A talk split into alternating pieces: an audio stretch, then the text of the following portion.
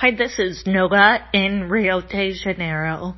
I don't usually publish a podcast on the weekend, but I just saw this pretty disturbing, I guess, post on LinkedIn, and they're talking now about reopening the country, which is, I mean, that's great.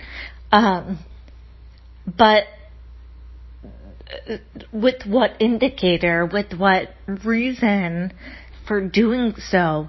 They're, they're discussing the indicator that it can be reopened is that the number of discovered cases is decreasing. Why, why would the number of cases decrease? Is it suddenly less contagious? Or is it because we're imprisoned? And if we're imprisoned, maybe that's the reason that the number of cases has decreased. And if we open the country, then the number of cases would again increase. Or would we stop measuring people getting it? And would we start attributing people getting pneumonia and dying to the very same thing that we did before, recognizing that when older or immunocompromised people get pneumonia, they typically die. I wonder, I, I didn't know this until recently, but I wonder if it's common knowledge that most people who are older or immuno and or immunocompromised die in the hospital not from their diseases but from pneumonia. And COVID causes pneumonia. Do do people know that? I Anyway, how is it that the number of cases of those detected would decrease and how is it that that number decreasing would be an indicator that we can now breathe on each other? like without without contagion. Like why would that be an indication that the disease is less contagious? It it, it isn't. It, it this is very suspicious. So suddenly all all doors were closed and we all had to be shackled and grounded for doing nothing wrong. And then suddenly they're like, okay, your punishment is over.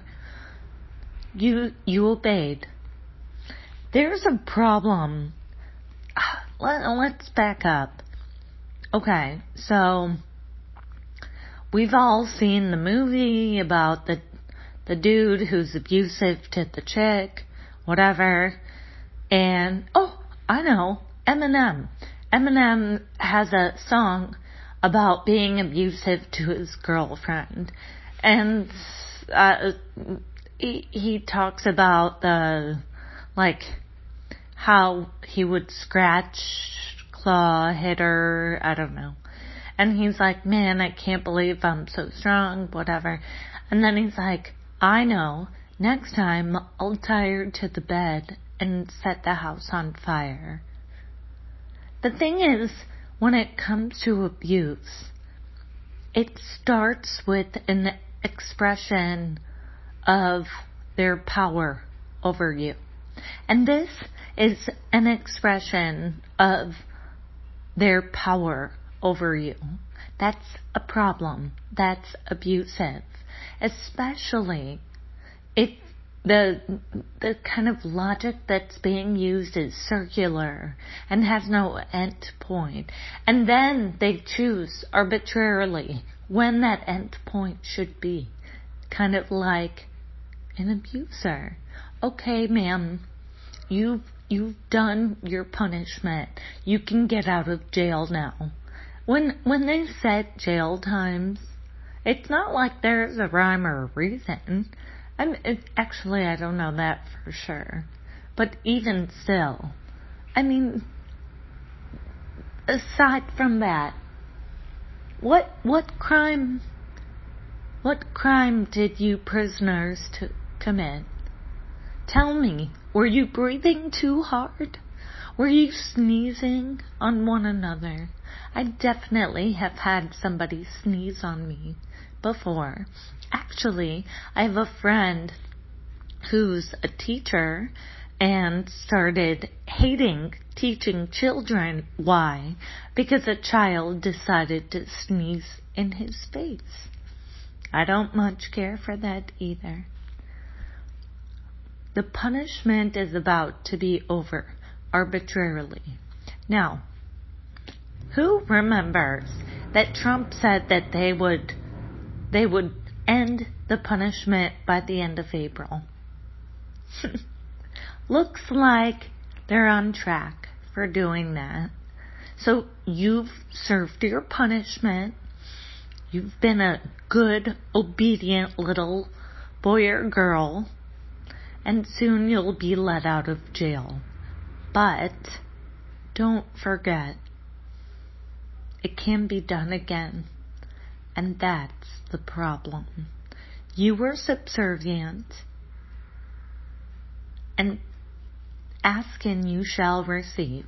If you show that you are vulnerable to this without even putting up any amount of fight,